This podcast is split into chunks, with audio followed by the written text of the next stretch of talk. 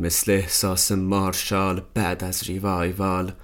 خسته شدم از این همه اشعار آشغال. خیابان پر شده از سیاهی های وحشی و هار، من تنها در خانه با این اشعار بیمار. فکر میکنم به فرداها، شب تا سحر بیدار. گفتم بنویسم تا شاید به خودم بیایم این بار. من هم جوانی کردم، به رویاهایم تاختم، عاشق شدم، شکست خوردم، احساساتم را باختم.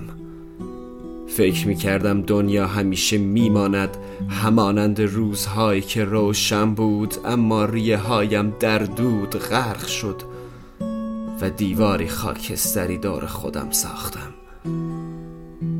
نشستم کنار آتش و میسوزانم تمام عکس‌های آن سه هفته‌ای که گذشته.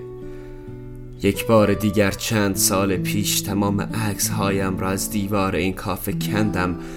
بار اول نیست که این مرد شکسته.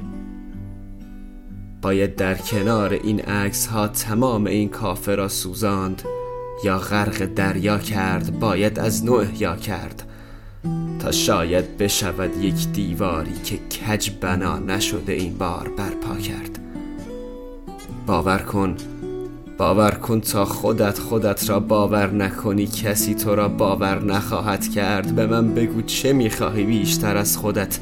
در این شبهای سرد چه میتوانی بکنی؟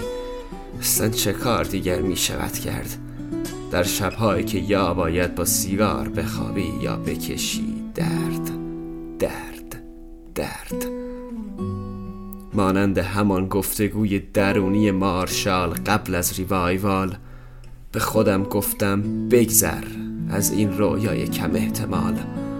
سال دیگر خواهم گفت که فرق کردم با آدمی که بودم پارسال. بگذار ببینند درختی تنومند شد، آن ساقه که پر بود از میوه های کال، آن ساقه که پر بود از میوه های کال.